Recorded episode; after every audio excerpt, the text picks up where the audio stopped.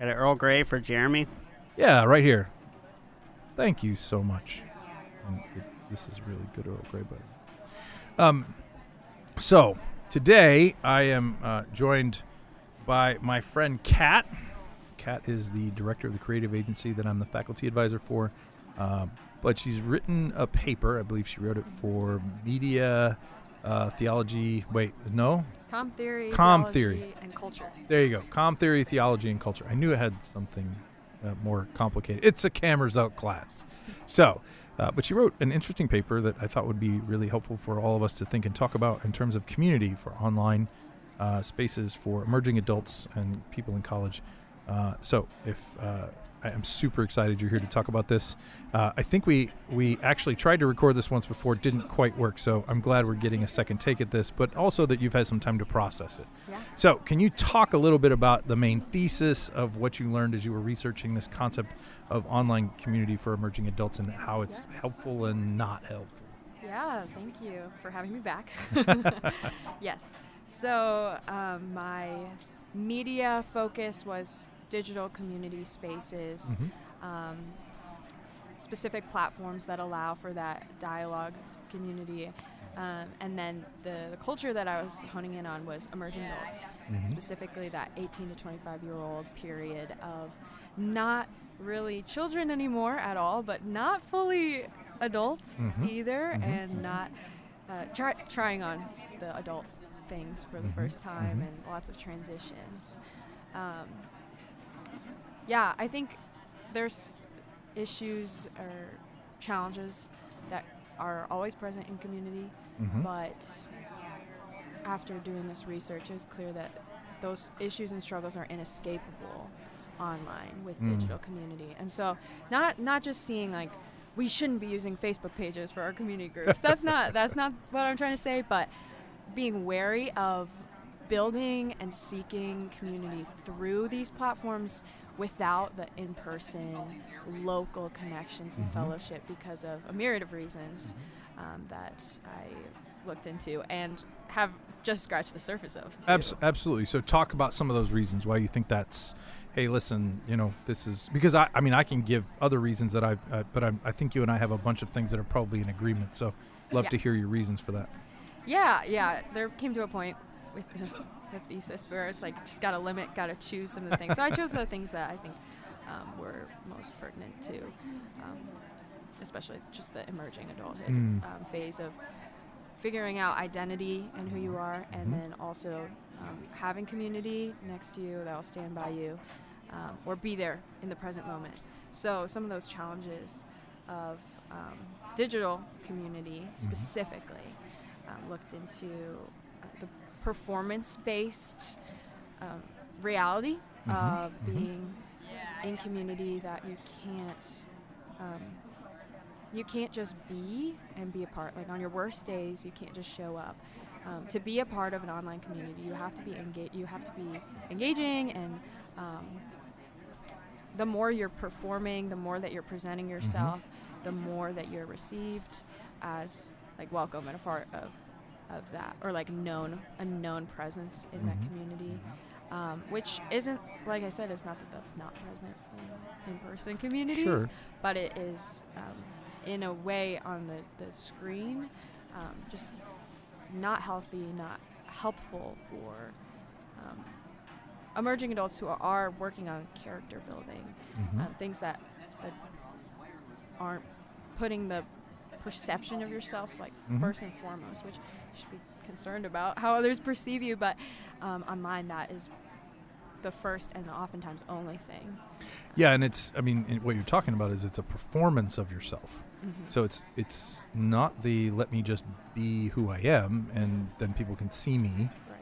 um, and, and engage with me and say, hey, this is who you are, this is what you do, but it's the performance of that self. And, and ultimately, the, the scarier part for me often, especially when I'm talking to both emerging adults and even people younger than that, is the notion that that performance is an idealized self. Right. It's the self that I want everybody to see. So what I see sh- and show to other people is my best parts, mm-hmm. um, which means that most of the time what they're getting is my highlight reel. Mm-hmm. And if all of my relationships are built on my highlight reel. When I'm at my best moments, are they really authentic relationships? Mm-hmm.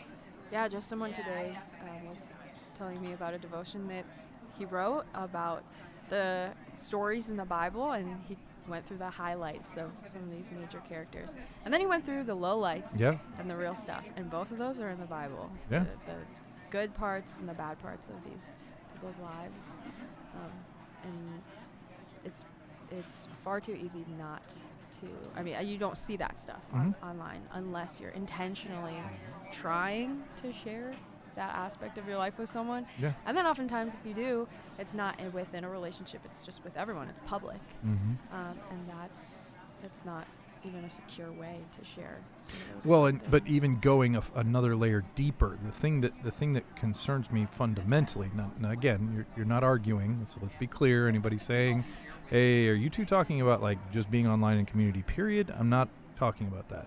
I'm talking about trying to sustain community yeah. online almost exclusively. Right. Um, and there is this part of that we don't think about, that we don't address, which is that fundamentally to engage in an online community, I would naturally, if I were say, let's go say I was going to a Bible study or I was going to, uh, I don't know, a picnic, mm-hmm. I would naturally walk in and my first, hey, how are you? Yeah. My natural inclination in face-to-face engagement is to think about the other person. The problem in the performance of online identity in communal spaces in, that are exclusively digital is that the first thing I have to think to be in those spaces is now let me think about me. Yes. I have to think about me. I have to say something interesting about me. I have to show something that's worth seeing about me. So all the thoughts at the beginning of an online engagement, uh, if it's exclusive, and this is true all the time, whether it's exclusive or not, are about me. Yeah. I thought about me first in an online community, but I think about you when I'm with you face to face, because I don't walk in and go, hey, everybody, I'm here and here's how I'm feeling. You'd be like, that guy's weird. Yep. Yep. That you'd be like, there's something that maybe there's something wrong. Maybe we all need to go talk to him. Oh, yeah. That'd be strange. But that's how we engage yeah. when we get online. And, and all of us, and the strange part is all of us think that's normal. Right. Wait, so we all should enter talking about ourselves? That would be the most bizarre community to step into, but that's how we're learning right now or have been taught by these spaces to engage. Right. Yeah, I think why it's one of the topics that I picked for this specific community too, or culture of emerging adults, is because we are also just, we are figuring out who we are and how to present ourselves and um, mm-hmm. who we are in light of our relationships with others. Um, those are all, like, they're all tied together. Um, well, and it's a game. Let's be clear. Online community is a game. And to some degree, you could say, you know, hey, Pettit, you went to youth group. You met a bunch of people. You, you know, had girlfriends and, and guy friends there, and you were, and that was a game too. I'm not disagreeing. Sure. But it's a different kind of game, with a different set of rules mm-hmm. and a different set of expectations that are, and this is the key, limited by the mediums that we choose to engage yeah. in it on. Those things dictate to us what we can and can't do. In essence, in stepping into an online space, for me, it's essentially like saying I stepped onto a baseball field. Now, I could, in a baseball field, play football or soccer or do something else, but if you take me to Wrigley Field and there's balls and bats and gloves on the field, I'm probably going to play baseball. Like, the natural inclination, the easiest slide down the hill thing is just to do what it was made for. Yeah. And that ultimately is also a component of thinking through that online community is, am I just doing what this thing told me to do yeah. in this space with these people? Or am I actually interested in the people that are in the space? Right, right. We need people. Well, and you could go to the baseball field and play with people, play baseball, but then also leave the baseball field and still hang out with those people. You could, absolutely. Whereas if all of your if your community is just limited to the game online, um, that's just a, a one dynamic um, to your relationship and to your communities. And really, truthfully, to be honest, we'll never really get you to the depth yeah, exactly. of what real relationships should look like. So what other reasons did you come up with? Um, yeah, I was also... dove into the individualization um, that is online. Just mm-hmm. having so many options, mm-hmm. so many controllable features. Even if you're, you are engaging with a Facebook group that you know, you can block users, you can mute users. Mm-hmm. You have so much control, and um, it's en- encouraging this um, engagement that you that you have control, that you could play God, that you could decide what you want or don't mm-hmm. want. At a time when I think we, I mean, we all need to be careful, but I, especially as emerging adults, at a time that we really need to be reminded of the truth perspective outside of our own, mm-hmm. and the fact that I could mute someone who I don't agree with, or mm-hmm. mute someone that I, is hard to love, and just completely ignore them, um, when in reality God's calling me to um, put them first mm-hmm. and love them well. Mm-hmm. Um, that's that is scary, because that's a feature that I will take advantage of. Mm-hmm. Um, for my own gain, and and not just like those experiences and those relationships right now, but even setting up this unrealistic expectation that that's how I can live my life going forward, is by choosing like what I want out of something mm-hmm. or someone or someone. Yeah, that's um, that's very scary. Yeah, well, and and it's also uh, what you know, media and communications people like me are concerned about is that You're you're creating feedback loops, and we all have yeah. feedback loops. We have them. We have people who say this is good or this is bad or this is not. We're in relationship with them. But if I can set up the feedback loops to only, and that's where we get the concept of the echo chamber, like only give back to me the things that I agree with and want to hear, to be affirmative, to never challenge, never um, force me to look at things from a different perspective, never have a different angle.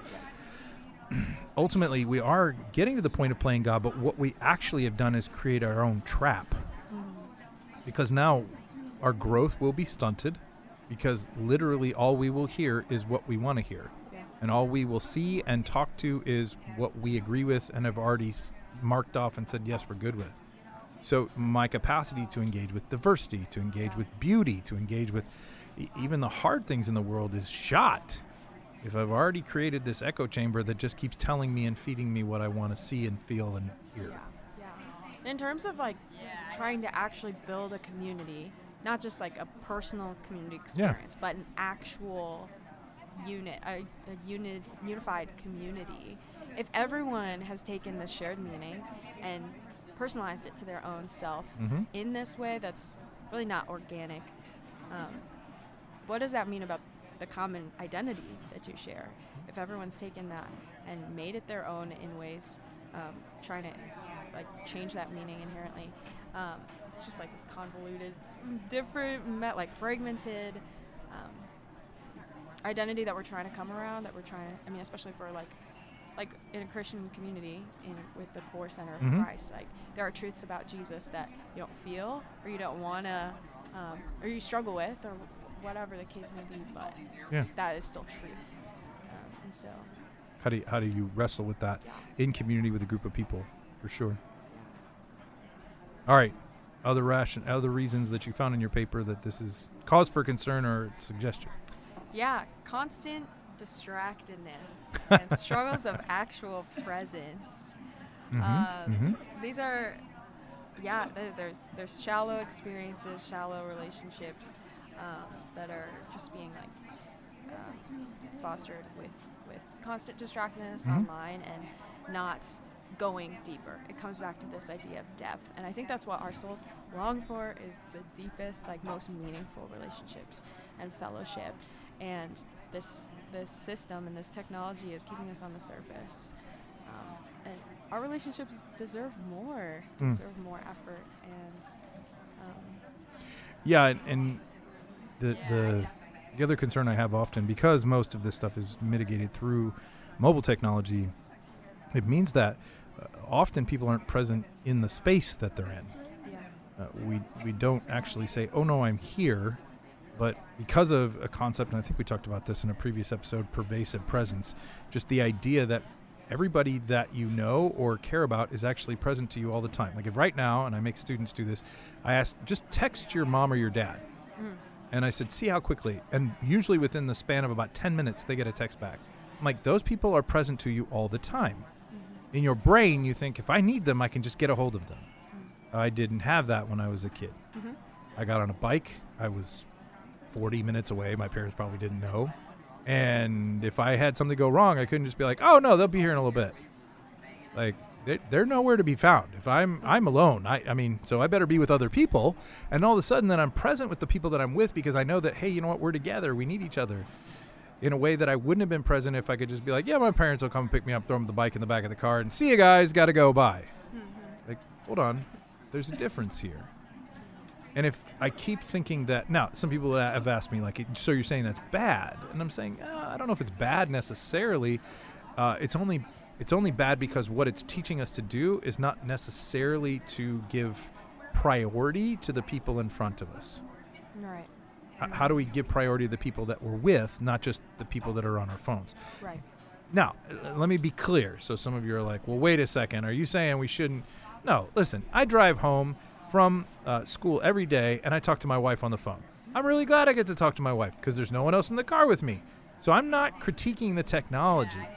But usually, and if you ask my wife this, she'd confirm, um, I get home, I hang up the phone, we just keep the conversation going. Like, it was like she was sitting in the car with me the whole time. Now, she's not. I get that. Uh, and I'm not texting, so please just don't do that. It just drives me crazy. How many times, not not even dangerous, just how many times people are driving distracted. Like, can you just pay attention? Because we're all on the road together, and I kind of need to get where I'm going, and you driving like twenty miles under the speed limit so you can watch that YouTube video is not helping. Sorry. Um, you're like, I bet it's on a rant today. But, but it does allow me to connect, but it only allows me to connect in ways that support those actual... Because yes. Because I'd much rather... That, that I actually take the time and be present with her. Yes. And if I keep thinking, well, I'd rather be with my wife than talk to the people in front of me. Like our friend Eric is sitting here with us, and he's actually got a mic today, and I kind of want him to talk because I feel like he's got things to say, but he's not talking because we didn't introduce him. So Eric is joining us. He, he um, he's our recording engineer, and he, he's been helping me with Los Cafe for a little while now, but he's been shaking his head over here like, yes, I agree with you. Being present is important. So, and, and so... You have thoughts about this. I just want to hear what you were going to say. Yeah, so we kind of talked about it a little bit before we started recording. And my five best friends all graduated last year. Yeah. And so I've been having, this year I had a hard time being present with people here yeah. at school because I longed for those friendships that mm-hmm. aren't over, but they're different. Yep. And I'm having, still having to figure out how. to how what's different about them and how to cultivate new relationships mm-hmm. in such a short amount of time because yeah. in less than a month I'm moving back to Birmingham. Yeah, and, and Kat's Kat's moving somewhere else too. Kat's graduating as well, so can't stay on campus forever. No, no, not that you would want to. Let's be clear. No. Like, why is the thirty-five-year-old still living in a dorm? What's going on? And I, There's nothing that has been revealed to me yeah. about what I've missed by mm-hmm. not being completely present, but yeah. I know I've missed things. Mm-hmm. Maybe new relationships, new friendships. Um, just not out of, I guess, fear. Yeah. And fear and sadness. Sadness from the changing of relationships. Fear of meeting new people.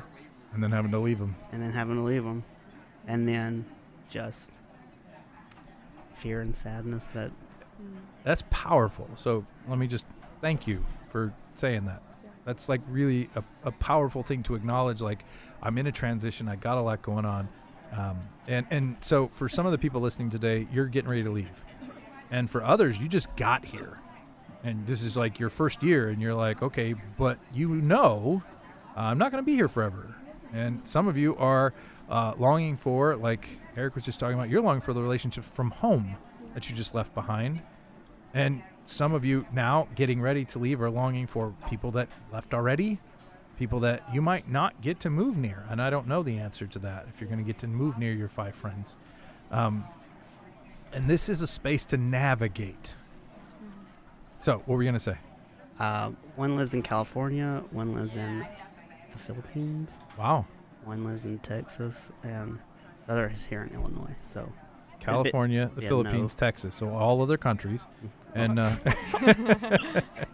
Texas is another country. If you haven't been, if you're from Texas, you're like, yep, it's another, it's a different place altogether. California is too. Yeah, exactly. So the California and Texas, Philippines, yeah, it's just different countries. Yep. But one of them's getting married in June. Cool. In San Diego. So.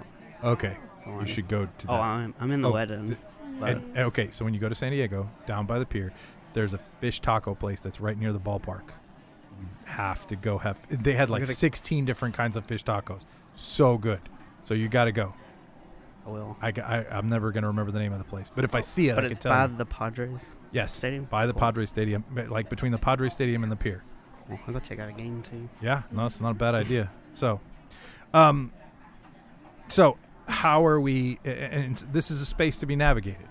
And I think the, the, the, the first thing I would tell both of you, anybody else listening, is um, Kat's trying to wrestle with what it looks like in terms of online community and, and online community as a sustaining space, mm-hmm. um, not necessarily as a supporting space. Right. Is that, is that a fair – Yeah. And is that what kind of what you came to in conclusion with your paper? Yeah, and like, I mean, if anything, I have more empathy for why it's so appealing to go to the online spaces because you can just, you can always have those people near. Um, but that's what I'm wrestling with is the art of, of saying goodbye yeah. and having those really strong connections with girls in my room laughing and talking yeah, to late hours and so many meals shared with mm-hmm. people in my bro-cis community and all these moments and like real relationships and now letting go of those. Mm-hmm. Um, I and in some ways, and I, I will keep in contact and like Eric said, it's going to look different. We've got to figure that out. Um, and in some ways it would just be unnatural to like keep trying mm-hmm. to hold on to those. Mm-hmm. I mean, especially in the same way, that would be natural if I'm not living here anymore and I'm not meant to. Yeah. Um, but how, yeah, the I'm just I'm feeling the tension of it hurts to let go, but it was so like worthwhile, mm-hmm. and they're still they're part of my story, yeah. my life. So yeah, yeah and, and wrestling through this, so. Um, I did this a long time ago. Like, I, I, I've been joking lately that I tell students, like, I, yeah, I'm an old guy. And it used to be everybody was like, no. Now they're like, yep, yep, uh-huh. Yeah, you're an old guy. Uh, I, I, I realized that I pretty much would have graduated from college twice now. I'm old enough to double that. So I have a daughter who's already in college. Um, yeah, he's an old guy. Um, but it was a season for me to navigate. Now, I didn't have to navigate it with social media, and I'm not sure – to some degree what I would have done uh, if you gave me those options. But I did have some things that were changing at the time, especially technologically, because uh, when I was growing up, you had to pay for long-distance phone calls. And about the time I hit, you know, finishing up college, that kind of thing, got married, um, all that changed. Like you switched, because of cell phones, everything started going voice over I P, and then all of a sudden it was like, you can call anybody you want anywhere. And that kind of changed some relationships because it was like, I can talk to whoever I want to talk to. Um, and, but the question that you're asking and, and the nature of what you're wrestling with is always just a navigating point. So there, there's parts where people have this sense of our lives, like it's some kind of straight path. Like it's just a walk through the woods and it's got fourteen steps and I get to the next thing. Uh, I don't think that's a good way to think about your life. I think your life, to be honest, is a lot more like sailing in a boat. It's a boat that goes across the water. Now, here's the tricky part about a boat. A boat that sails from New York, okay, if it's going to London, and it's off one degree, winds up in Africa. Like, that's, you're like, one one degree is not a lot. I, yeah, I know. But the thing that if you've ever been with anybody on a ship or a long p- space is that you realize that they're constantly trying to find the things that are important to them, trying to find the, the stars and things that they align to, the sun on the horizon, and they, they keep tacking the boat back toward the space they know they're supposed to be going. It doesn't mean there aren't moments when things start to pull you away. It doesn't mean there aren't storms that come through your life that don't pull you way off course and you've got to course correct and go back again. But it does mean that you recognize that I am heading toward a particular destination, but the journey there might look a little more zigzaggy than I'm expecting it to. And that's tension, is trying to find the balance between one side and the other so that ultimately I can get where I need to go. my challenge in some of this and coming up with what do I, you know, suggest, because part of it's, I mean, let's be honest, you're looking for um, comfort in community. You're looking for people who can actually be there for you and encourage you. And so there's moments where the easy thing to say is, well, just stay in contact with them. Just don't worry about the new people. Just go, go actually just be online with them. You can FaceTime. Um, you can, you can get on with them and, and have video chats or whatever you want to do. Um, it, uh, But the problem is going to run into the same problem we were just talking about earlier is, yeah, but how am I being present in this moment yeah. with the people that I'm about to go see? Because you're going to move back. Yeah. You said you're moving back to Birmingham? So yeah, you're going to go right. back. And I'm sure there's probably people that you know there that you'll probably re-engage, but there'll probably be new friends. Yep. And if you spend all your time online connecting to all the people you met in Chicago, you won't have time for those new people. And here's mm-hmm. why. So there's this concept Uh, put out by a British anthropologist. His name is Robin Dunbar. Robin. And D Robin. Hello, Robin. Um, Robin Dunbar has this concept that's that are referred to as Dunbar's numbers. And in it, what Dunbar was trying to say was that there is a total, there's a max number of people that we can be in relationship with in different uh, in growing circles of relationship. So according to Dunbar, um, and if you want, you can look this up online. It's super easy. Just look up Dunbar's numbers and you'll find them. But uh, Dunbar said that you could have five, roughly uh, three to five uh, best or intimate friendships. That's it. And let's be honest, that's just straight math. I want to hang out with my best friends. It's going to take time. I don't have time to do that with thirty people. There's just not enough time in the day to have thirty best friends. It's just not a thing.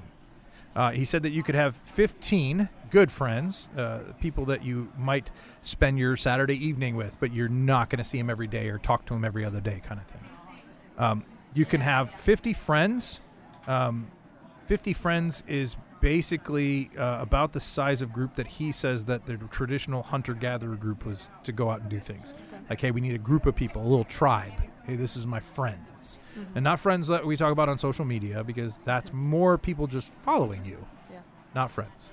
Uh, and then the max number is about one hundred fifty people that you could say uh, that you can at least maintain some level of meaningful relationship. I know about you and I know about your kids, but you don't see them. Maybe, hey, I see you once in every once in a while. That's, that's all it is. one hundred fifty. Now, I just want you to think this through.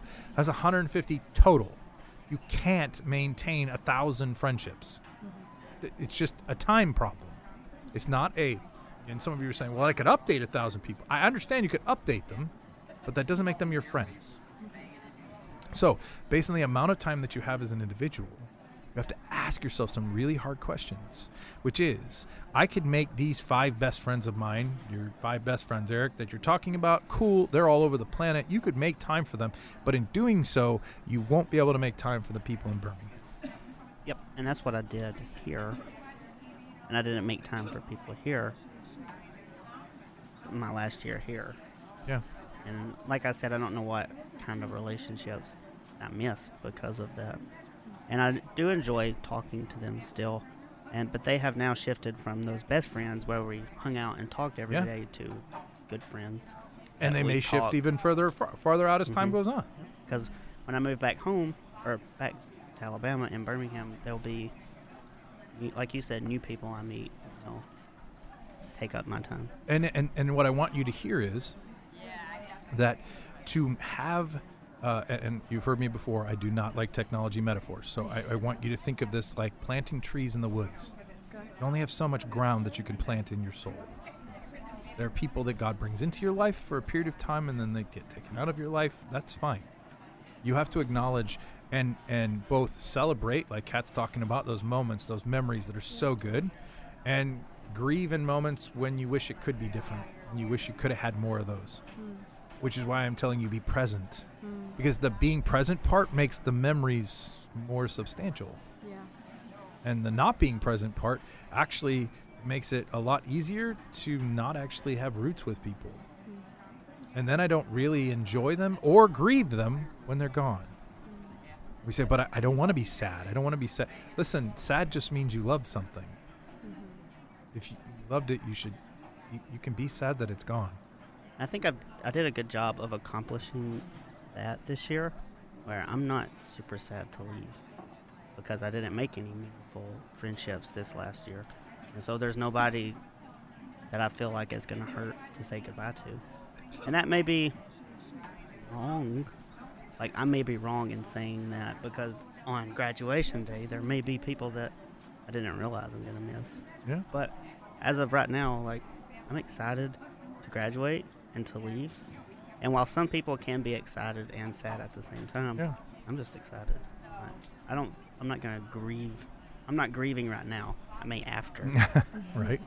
But, but that goes back to me not making meaningful friendships, mm. new meaningful friendships this year. And and I think that the, the key, especially, and, and it's one thing when you're trying to figure out how to transition in the middle of a year. Mm. You had this transition in this year, and, and that's got to be some choices about priorities and what you're trying to do. But especially even as Kat's talking about, like, you're about to move into a whole new phases of your life. Yeah. And at that point, it can't be, I, and this is, I just need you both all to hear this. Um, you can't go back. It just, I'm going to say that again. You can't go back. So what do I mean? Someone looked at me the other day and they're like, oh, well, you know, uh, you're closer to forty than you are to sixty. And I said, no, I'm not. And they're like, well, you're only, you know, six, seven years over forty. And I'm like, but you're missing the point. I can't get back to forty. I can get ahead to sixty. The, the, the possibility of going back in time is not possible. I move forward in time. That's how humans work. So I'm closer to that, even though you're like, but that's more years. You're not thinking clearly, because I can't go back. I can only go forward. And as I go forward, that doesn't mean that I can't carry some of those memories with me and, and, and components, but thinking through, how do I maintain those relationships? Now, am I saying that everybody, the moment you two move away, just write off everybody you met in Chicago? I'm not saying that at all. I have relationships, and I regularly engage with people that I was in college with. A couple of them, we talk, but, but I would put them in the friend category. Mm-hmm. I talk to them once or twice a year. We check up on their kids. If they come in town, we have d- dinner or whatever, and it's great. But they're not my tight friends, like, oh, man, I just call them and tell them everything that's going on. Like, what I've found out since, like, as I've gotten older, is, like, I've had a best friend since I was five, and we still talk and are in touch. But our friendship looks different now than it did in high school, mm-hmm. where we hung out every day yeah. and went to see each other, went and went camping every weekend. But anytime I go back home and talk to him, it's like I never left. Mm-hmm. And so I think it's helpful to find those people in each stage of your life, because I have friends after high school that are like that. And then I have friends from here that are like that. Well, I had friends. They left. Yeah. But so identifying those people and investing in those relationships mm-hmm. while you're present, like mm-hmm. while they're present, mm-hmm. not while, not when they're gone. Because when they're gone, it's too late to invest in those friendships like that. But a bunch of my friends actually came after college that I've been friends with for longer, and if Dunbar's numbers apply, then I have to have made space yeah. in me for them. So if I get too hung up on, hey, you're right, I got a friend I've known for, we were talking about the other day, I've known him almost thirty years, and I met him when he was in middle school and I was in college, and so we've known each other a really long time. But I only have one or two of those kind of people that have kind of gone through the different stages of my life. But I've had really important people in various stages of my life that came and went, and they were there for ten or fifteen years, and we were good friends. And then it was, hey, I'm moving on to the next stage. This is where I'm going to go. And I had to make space for the new people that I was meeting by not necessarily pushing the old people out, but just realizing that they went from being best friends to being close friends to being just my friends. To being some people I have meaningful relationships with, but not necessarily. They're going to move in and out of your life and in different spaces based on, and this is the key, and that's why, for me, what Kat's talking about is crucial. It's based on proximity and context. You're going to move back to Birmingham, so you may get to know your friend and hang out with them, and that's good. But that's based on proximity and context. Why? Because I can be in face-to-face presence relationship with them. Kat's about to move in a new space that may not have a bunch of people that she knows, and she's going to have to get to know some people in that space that she has proximity and presence with, and she may know them for five or seven years and then decide I'm moving to be in the south of France. I don't know where you're going to go next. But but be in proximity, be present in that moment so that you can be present in the next one as well. Right. And allow those people to move in and out of the depth of friendship and relationship, right. uh, because that's how this works. I get what I'm investing into, but the danger that comes is when I uh, hold on to my past mm. and won't let those relationships evolve, I actually wind up usually stunting their growth. Mm. Because remember when we were five and we were doing this, that's that's fun and fine. Remember back in middle school when, oh yeah, that's cool. But if I stay in middle school, I'm, am I really growing as a person? Mm-hmm.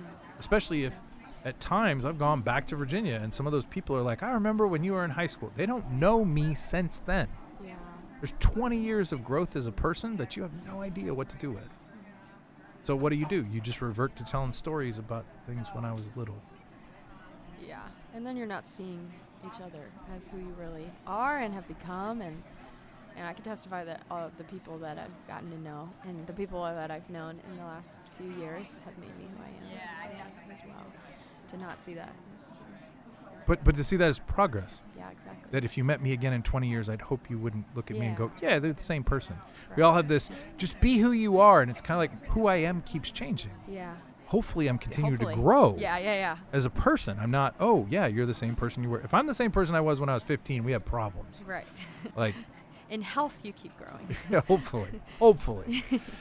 But but I guess yeah. the que- then the questions for me are then how do you navigate the transition? Yeah. How do you get from here to there? Because y- you're saying, okay, let's say I'm two, three years out and I live wherever I'm going to live in two to three years and I've got a solid community. How do I get from here to there? Um, So let me give you some suggestions, I guess I would say. Number one, um, it's okay to stay connected to some people that you've known from your recent past. You've got some friends. You're, Eric's talking about people, that those five people that they're connected to. Keep talking to them. When you move back to Birmingham, keep talking to them. Because there's moments they'll provide you emotional support and a laughter and pull you out and ask you questions that other people won't ask you. Yeah. Same thing with some of the girls on your floor. You might say, hey, these young ladies, they're people that I want to stay connected with that'll ask me good questions. And some of those relationships will stay in the, the close friend or maybe even in the good friend kind of space. And some of those will just fade out and be just friends. And, hey, that's cool. I'm good with that. And just kind of allowing that to take its natural equilibrium. But you don't have to chop it off tomorrow. Yeah. And and and. To be clear, mediated community, the kind of community that you're talking about online, uh, has that capacity to help you navigate this space with people that actually do care about you. Um, however, I would just, I'd like to uh, mitigate to some degree to, to solve the problem of some of the things you're talking about. So if I can make some suggestions. Um, one, I would stay away from spaces where I can't be or where I'm less present uh, and move towards spaces where I'm more present. So let me give you a few examples. Mm-hmm. When I post to a social media platform like Instagram and I post a picture of what I did, uh, there's distance. Uh, how do I get you back closer to me? How do I make sure, hey, I posted this thing that I did. Um, I'm not a huge fan, although I know there's people that love it, so I'm not going to knock. I'm not a huge fan of something like Marco Polo. You can send videos back and forth, but it's literally still allowing me to talk without you to respond. Yeah. It, it's kind of like we're just sending messages back and forth. Now, if it works for you, that's fine. I get it. And I know there's people who are on the other side of the world, so the chance to talk to that person's not high. But if I could just encourage a couple of spaces, one, um, if you all have a favorite thing you're all loving to engage in, then uh, can you just think about getting on Discord? Because on Discord, you can do a live group chat where you're all literally just sitting and talking together. Uh, you can multi uh, do both FaceTime, Skype, Zoom, those kind of things where you can actually still, um, during the pandemic, I was, some friends of mine and I were struggling with, hey, how do we stay in community because we can't be together? And we actually just sat down and had a Sunday night. Everybody just sit and talk and tell what's going on in the week. Uh, it was about two hours long. Uh, And and what made it my one of my best experiences during the pandemic was it was probably forty-five minutes to an hour of trash talking to each other about, really? That's what we're, okay, you're going with that? Okay. Oh, and you think that. Wow, that's, and then it was an hour of just encouraging each other. But we were doing it uh, synchronous. How can you get as synchronous as possible? By synchronous, I mean uh, you're in the same time. because being in the same time with each other, even if you can't be physically present, does something really powerful. Mm-hmm. So I FaceTime my kids more than I call them. Just because, well, first of all, they don't pick up the phone. But second of all, like, at least if I video, I can see their face. I can see what they're doing contextually and go, oh, you're outside, you're running, you're doing whatever. Mm-hmm. So one, move as, as much as you can to synchronous components. And two, uh, if there are ways to get a group of people together, then do that. As much as you can away from text. Mm-hmm. And you're like, well, but we text each other. Right. And you're losing a lot in that, and you don't even know. Um, second is uh, where are the spaces that I'm trying to get into to build community? And I'm going to be super intentional about those. Mm-hmm. So you can say things like, well, I'm going to go and I'm going to meet some new people. Okay, that's a great sentiment. Where? Uh, and because realistically, you know, you say, well, I'm Uh, I'm an, I'm going to go to the gym. Uh, right. Okay, you're going to go to the gym and you're going to meet a bunch of people, and this is how you're going to build community. I'm not sure this is going to work. Maybe if you're an extrovert, you can do this. I got a few friends who could, but not me. And, and Eric's shaking his head, no, not a chance. Eric's like, I'm not even going to the gym day. Well, you're not wrong. I just find it hard to meet new people and, or introduce my, like, you just walk up to somebody you've never spoken to before and introduce yourself. Mm-hmm. While they are pouring with sweat and lifting, like, so pumping iron. Right, right. So, so uh, I, I get this question because it's like, uh, we've never had to do this. How do we do it? Hey, let me give you two things that you can do. Very, very simple. Number one, um, if you are a Christian, some of this gets easier if you just pick a church. You're like saying, okay, well, what do I do? Pick a church, go to church, and say, hey, the people here at church have the same faith as me, so we can at least start a conversation about Jesus, mm-hmm. and then see where it goes. Number two, some of you are like, well, I kind of need some different friends. I don't want to just meet all these Christians in this community. That might not be the right move for me. I want to meet some of them, hopefully, but I don't know. um, what else do you love? What are you into? What's your community? Why? Uh, so I go to, and I'm going to just totally stereotype Eric because he probably is, but I go back to Birmingham, Alabama. How many people go hunting?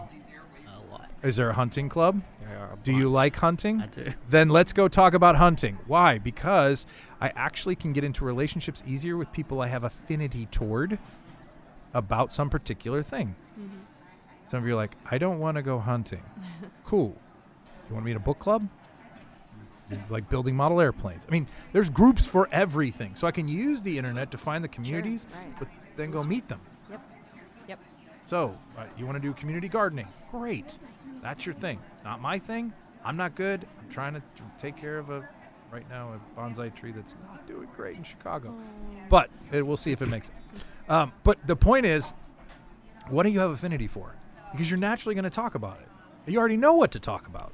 So if I say, hey, what are you into? Like, oh, yeah, you, you got this twelve gauge? Is that what you're shooting? Or what are you? Like, the conversation just gets easy. Bow and arrow. Bow and arrow? Really? Compound?